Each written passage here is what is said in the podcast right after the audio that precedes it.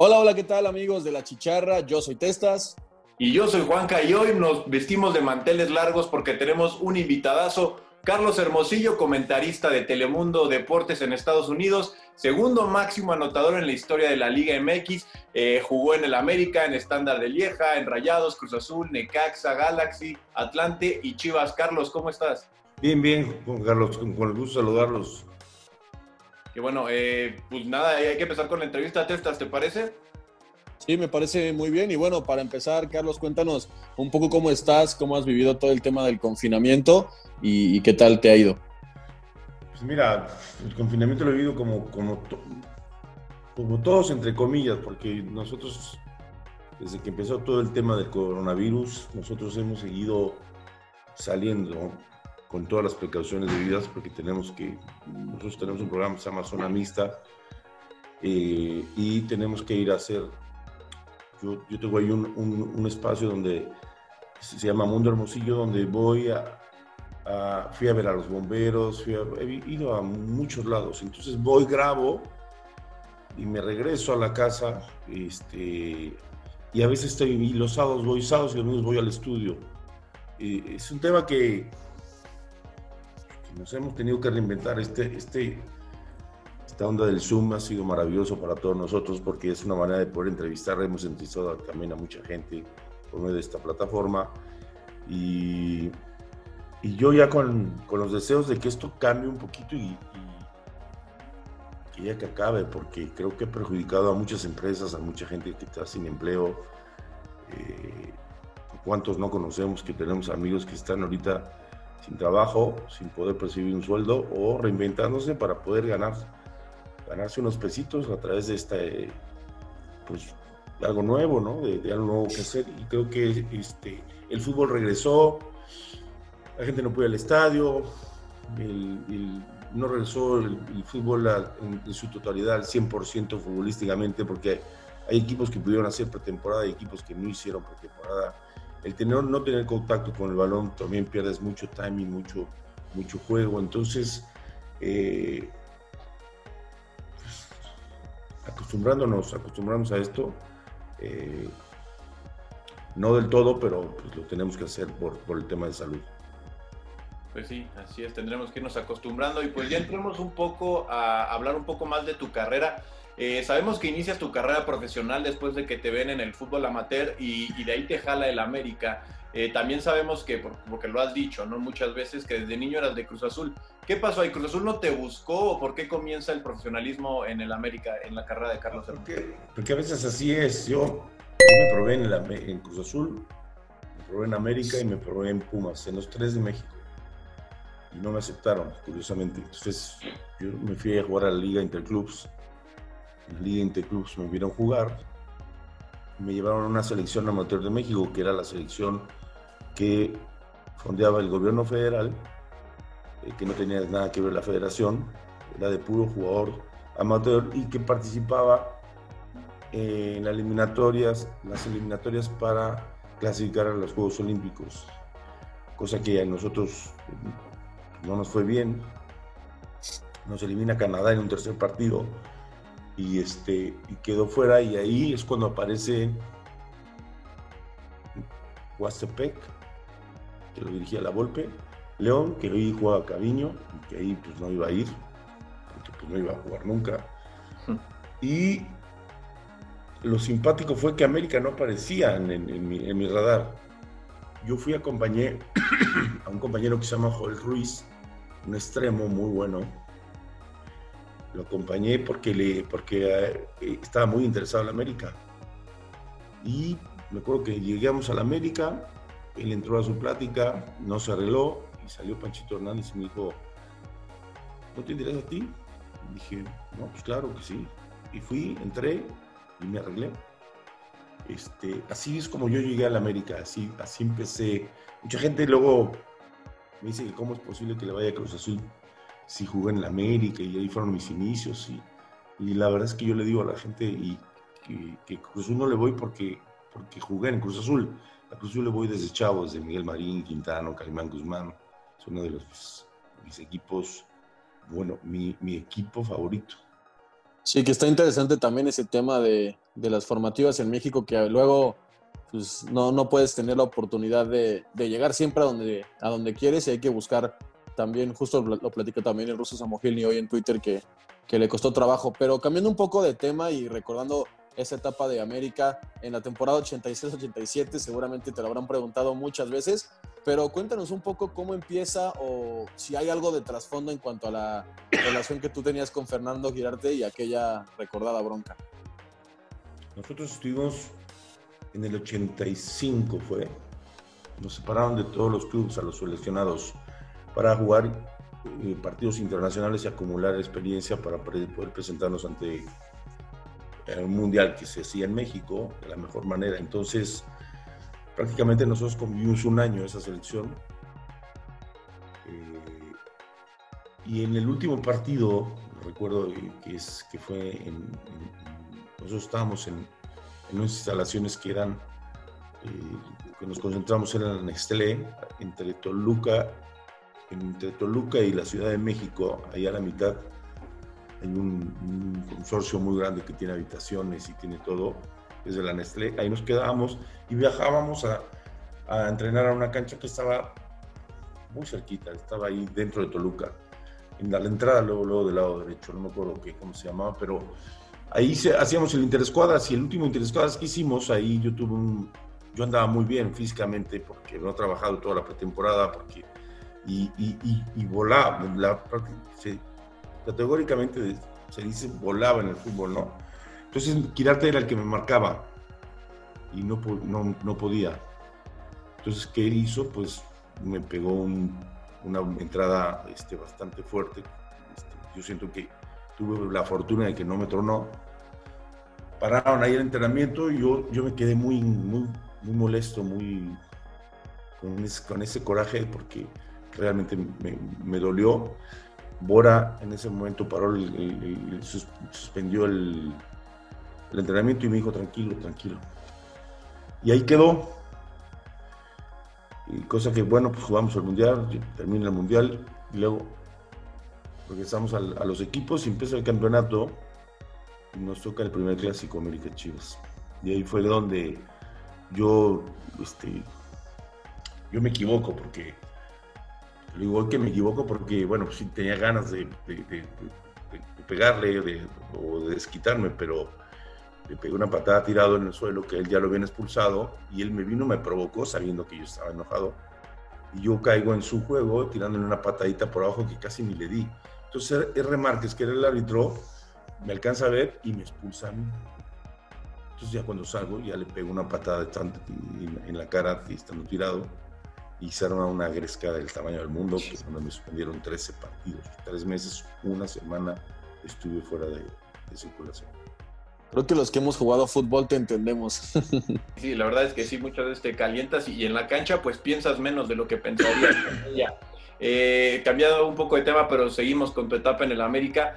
Todos obviamente recordamos a Carlos Hermosillo en Cruz Azul y lo relacionamos con Cruz Azul, pero tú eras un ídolo en el, América, tanto así que en, el, en la 88-89 ustedes, el América, se enfrentan a Cruz Azul en la final y ganan por un global de 5 a 4, incluso tú metes dos goles, ¿no? Entonces, obviamente disfrutaste ese triunfo porque era un título, ¿no? Es algo que, uno sueña desde que es niño, pero ¿qué sentiste? ¿Qué te dijo tu niño interior aficionado de Cruz Azul? ¿Qué, ¿Qué, sentiste de que la víctima fuera Cruz Azul? Mi niño interior siempre me dijo que yo tenía que ser un profesional y tenía que disfrutar de lo que hacía, estuviera o no estuviera.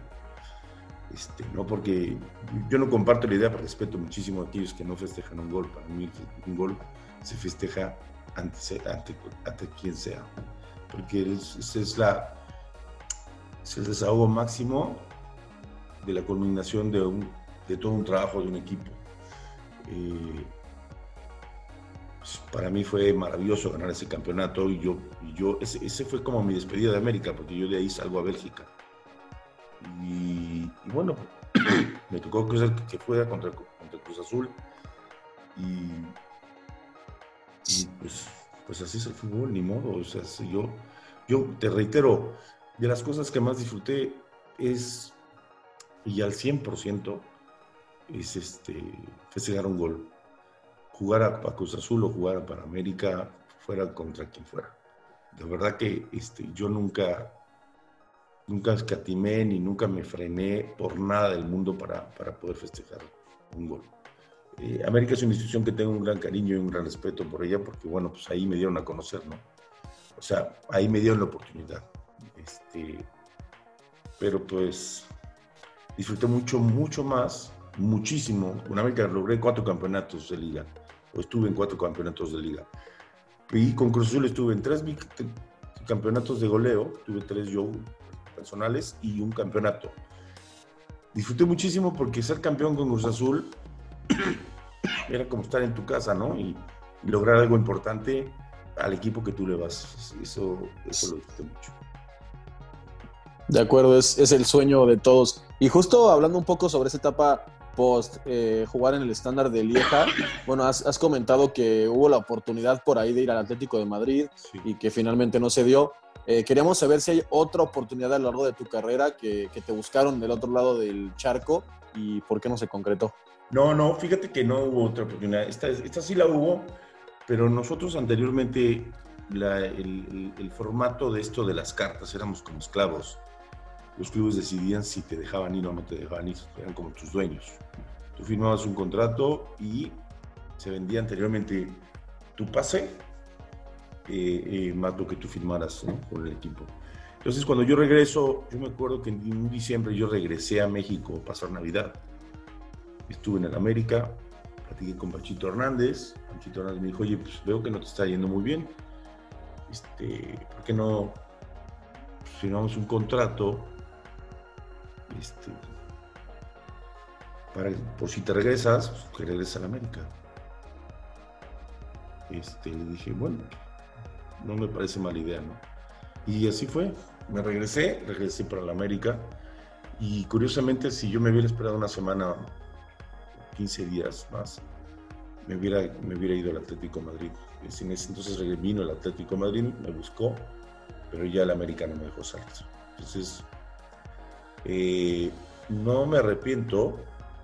Me hubiera gustado hacer una carrera brillante en Europa, pero bueno, pues por algo pasaron las cosas y me tocó hacer mi carrera en, en el fútbol mexicano.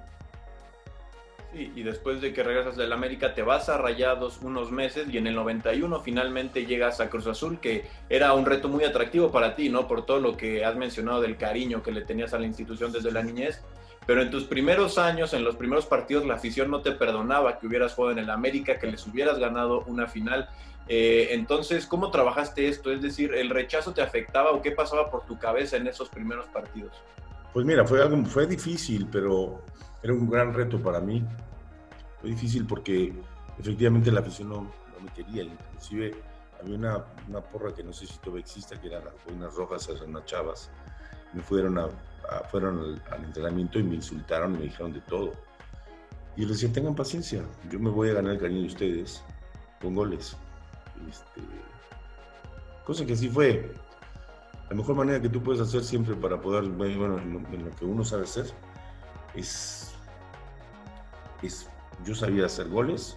Me costó mucho trabajo también la integración, porque había, había dos líderes que eran Pedro Duana y Porfirio Jiménez. Yo me acuerdo que yo iba para un lado y les pedía el balón y no me lo daban, lo daban para el otro. Iba para el otro y, viceversa, hasta que no tuve un enfrentamiento con ellos dos. ¿no? Luego que, no, no, sé si a Pedro Duana o Porfirio Jiménez le puse un cachetazo. Dije, oigan, denme el balón. Yo vine aquí a jugar, yo vine a ser su compañero y, y denme el balón. Si, si, se trata de que ganemos, ganemos todos. Yo hago los goles, ustedes son los que me tienen que servir el balón. Y ahí fue donde empezó a cambiar mi vida en, el, en Ahí empecé a hacer goles y la gente me empezó pues, a querer, porque además, pues dentro de todo, en el fondo, este, yo pues era máquina, ¿no? O sea que, eh, reitero, al principio dijiste algo, Roberto, que es muy importante. A veces uno, uno quiere llegar a algún lugar y a veces te, no encuentras la manera de cómo llegar porque no se te dan las cosas, pero a veces tienes que ir para un lado, tienes que ir para otro lado, tienes que ir para otro lado y terminas yendo a donde tú quieres, si tú te lo propones. Fue la cosa lo que me pasó a mí. Al fin, terminé llegando al equipo de mis amores porque yo me lo propuse y porque hice el trabajo que tenía que hacer para que ellos se interesaran por mí. Una, una historia muy, muy curiosa, porque lo que les pudo haber salido gratis cuando, mí me, no me quisieron en Cruz Azul, les costó bastante dinero que yo llegara a Cruz Azul. Sí, que al final creo que, que, todo se va acomodando, también hay que buscarlo, es, cierto, pero ¿de qué modo se acomoda todo? Porque llega la final del 97, la historia que todos conocemos, ¿no? La, la fractura de costillas en la semifinal, luego te pierdes la vuelta, en la final de ida eh, juegas unos pocos minutos y en la de vuelta, bueno, eh, la algarabía, la gran fiesta que todos recordamos. Y quería preguntarte qué es ganar, o sea, ¿cómo es el punto culminante en la carrera de un jugador? O sea, ¿qué sientes en ese momento de plenitud, de lograr el título después de 17 años, lo que más querías con el Club de tus Amores? Y también preguntarte eh, sobre la anécdota con, con Comiso, si alguna vez se platicó a posterior sobre ese tema. Pues mira, no, la verdad que nosotros eh, en Cruz Azul ya habíamos jugado una final, no sé si se acuerdan, contra Necaxa. Sí. Que nos gana Necaxa, el Necaxa de Ivo Basay, de Beto Aspe, Ricardo Peláez, de Luis Hernández. Y nos presentamos en, este, en esa liguilla con mucha ilusión. A, a mí me fracturan de costillas, creo que se llama Jesús Estrada.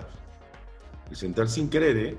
porque realmente el que el tuvo la culpa fui yo, porque yo busqué un penalti, sentí que llegaba antes que el central, pero él se barre me mete el codo. Yo aflojo el cuerpo, levanto los brazos y él llega con el codo y me, lo mete acá abajo, entonces me fracturó las costillas. Eh, cuando caí, yo sentí lo, la fractura. Termina el, ya no termino el partido, si te, seguí jugando, no sé si cinco minutos o siete minutos más, terminé el primer tiempo, ya para el segundo ya no salí. Y me acuerdo que pues, las costillas no se operan, ¿no? Entonces yo, yo llegué al hotel y le dije al doctor, eh, oye doctor, ¿las costillas se operan? No. Le dije, ¿se pueden operar? Me dijo, pues sí, pues opérame. Nadie me decía que en el socio a llegar a la final, ¿eh? Eso fue en el primer partido de liguilla de la semifinal.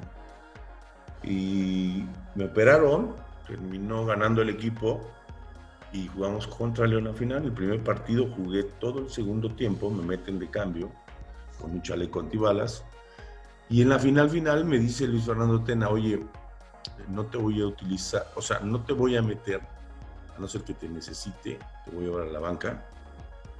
Este, si te necesito, te voy a utilizar. ¿Estás de acuerdo? Sí, estoy de acuerdo, perfecto.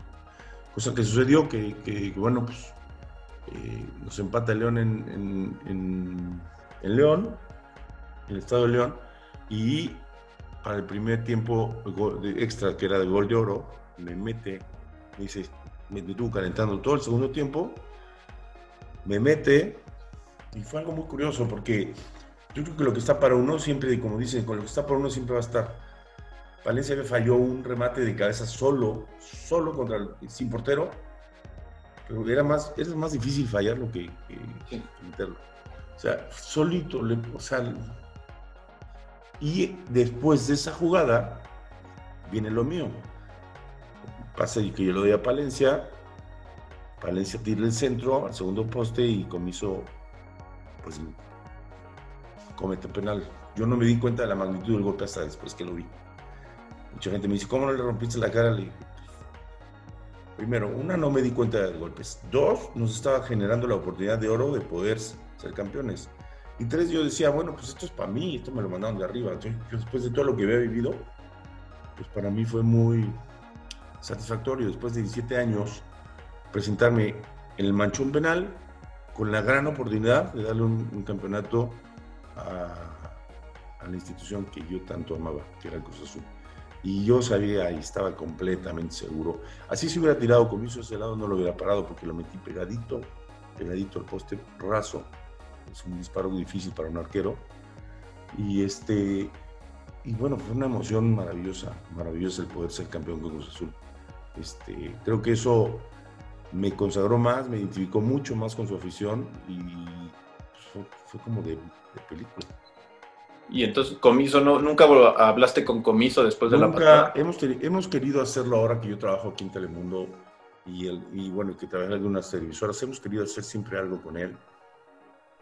Pues porque yo, como que a mí me gustaría saber qué, qué le pasó por su cabeza, ¿no? Aunque he escuchado, escuché cuando él vino de técnico al Querétaro hace unos, pues, algunos años, que si le volvería a suceder, lo volvería a hacer. Cosa que no lo entiendo, la verdad que es una locura. Pero no, él no ha querido tener, no ha querido juntarse conmigo. El por qué no lo sé. Y, tampoco, tampoco soy nadie yo, yo, yo si me juntaría con él, yo le diría, oye, muchas gracias, bro, tú nos hiciste campeón. Tú nos abriste la puerta para ser campeón. O sea que yo no tengo nada que reclamarle a él. Sí, es verdad esto que decía Roberto hace rato, ¿no? Y que tú también pensabas, que todo se va acomodando. Hoy en día, yo en esa final de 1997 tenía dos años. Lo único que recuerdo es llorar de tanto que gritó mi papá, ¿no? Yo no entendía nada, pero, pero crecí sabiendo quién era Carlos Hermosillo. Yo como aficionado de Cruz Azul, los chicharreos lo saben. Eh, y me acuerdo en la final del 2009, Cruz Azul Monterrey, Cruz Azul pierde eh, ya en la vuelta.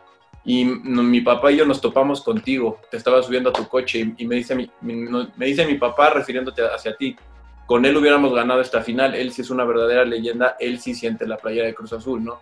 Yo ya sabía quién era Carlos Hermosillo, pero en esas situaciones te das más cuenta de la magnitud de lo que significan las personas como tú para el equipo que quieres. Con esto nada más era, era eh, elogiarte un poco y entrar un poco al tema de Cruz Azul, en, la que, en el que te quiero preguntar, ¿por qué Cruz Azul, después de tantos años de sequía, sigue siendo grande o ya no es grande?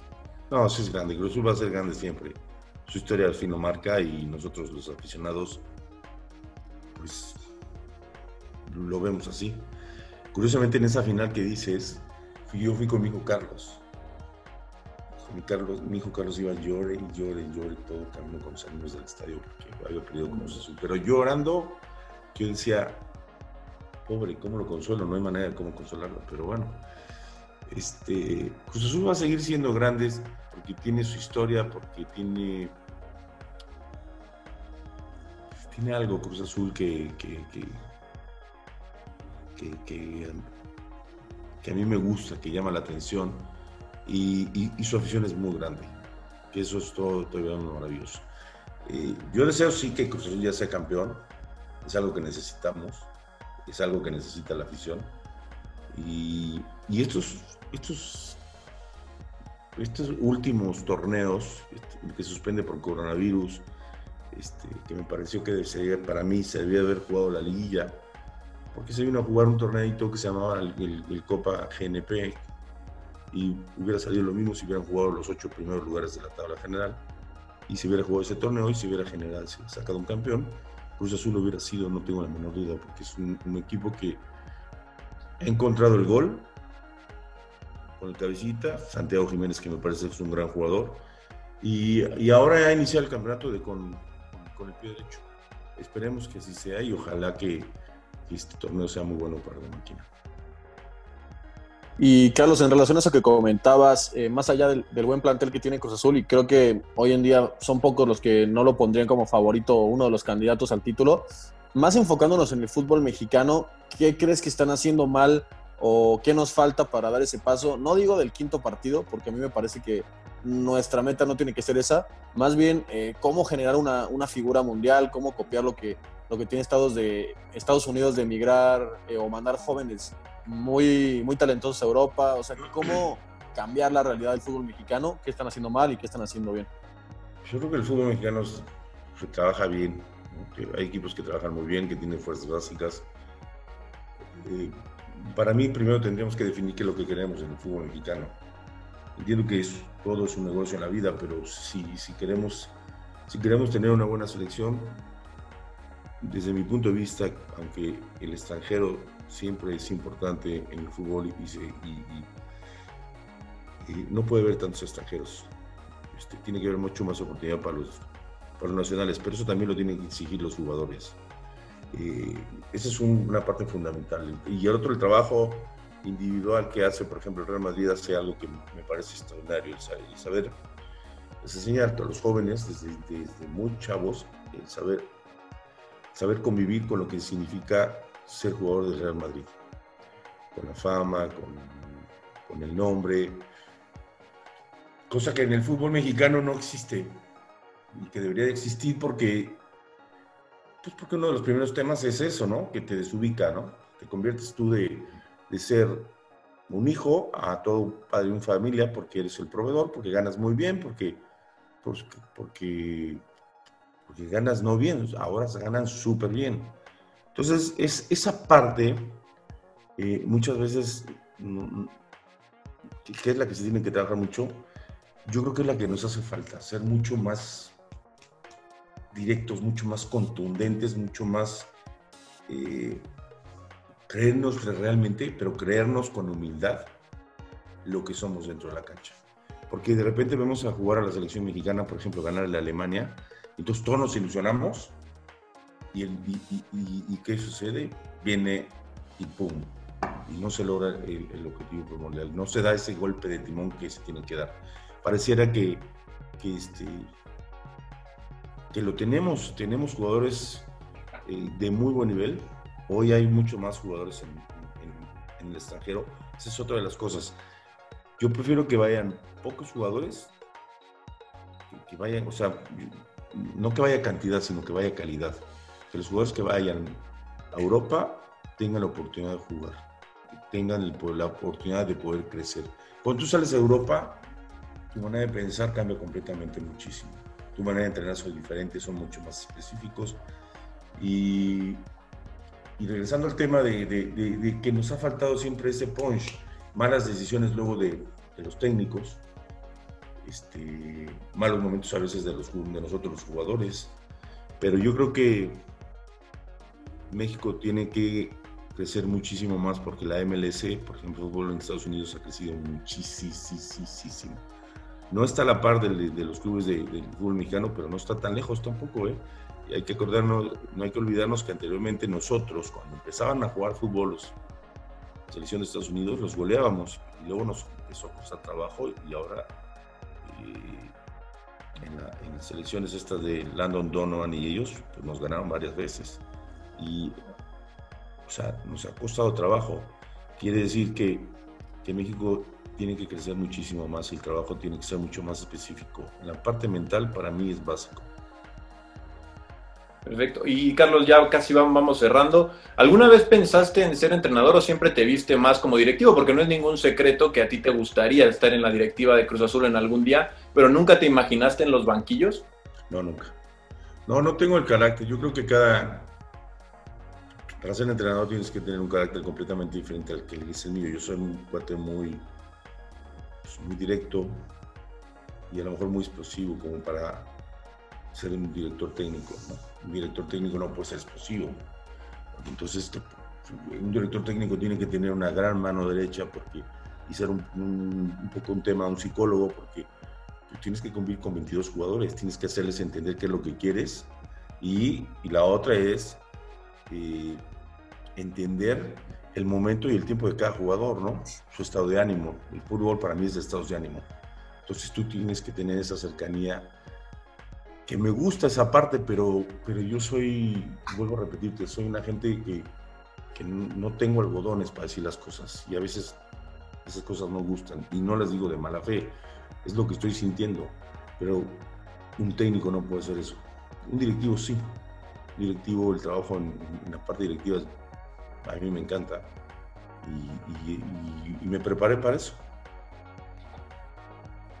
Y bueno, Carlos, eh, muchas gracias por acompañarnos. Y ya para cerrar, eh, sabemos que has cumplido bastantes sueños, objetivos, metas. Eh, cuéntanos, ¿cuál es tu sueño a futuro, tu objetivo hoy en día, ya sea en los banquillos, en la tele o, donde sea, de cara al futuro? Mi, sueño es siempre estar en un equipo de fútbol. Es algo para lo que me preparé. Yo me encuentro feliz porque esta es una manera de acercarme al fútbol. Trabajando aquí en Telemundo, este, nosotros hacemos el fútbol inglés, ahorita tenemos ya las Chivas, eh, me da la oportunidad pues de seguir estudiando, porque para hacer un comentario tú tienes que prepararte.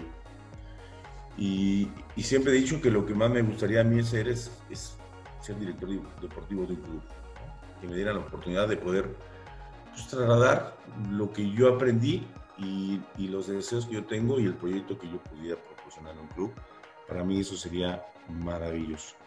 Pero reitero, me encuentro muy contento hoy aquí, feliz de la vida estoy en, Miami, donde tengo mucha paz y mucha tranquilidad este, y tengo muy buenos compañeros.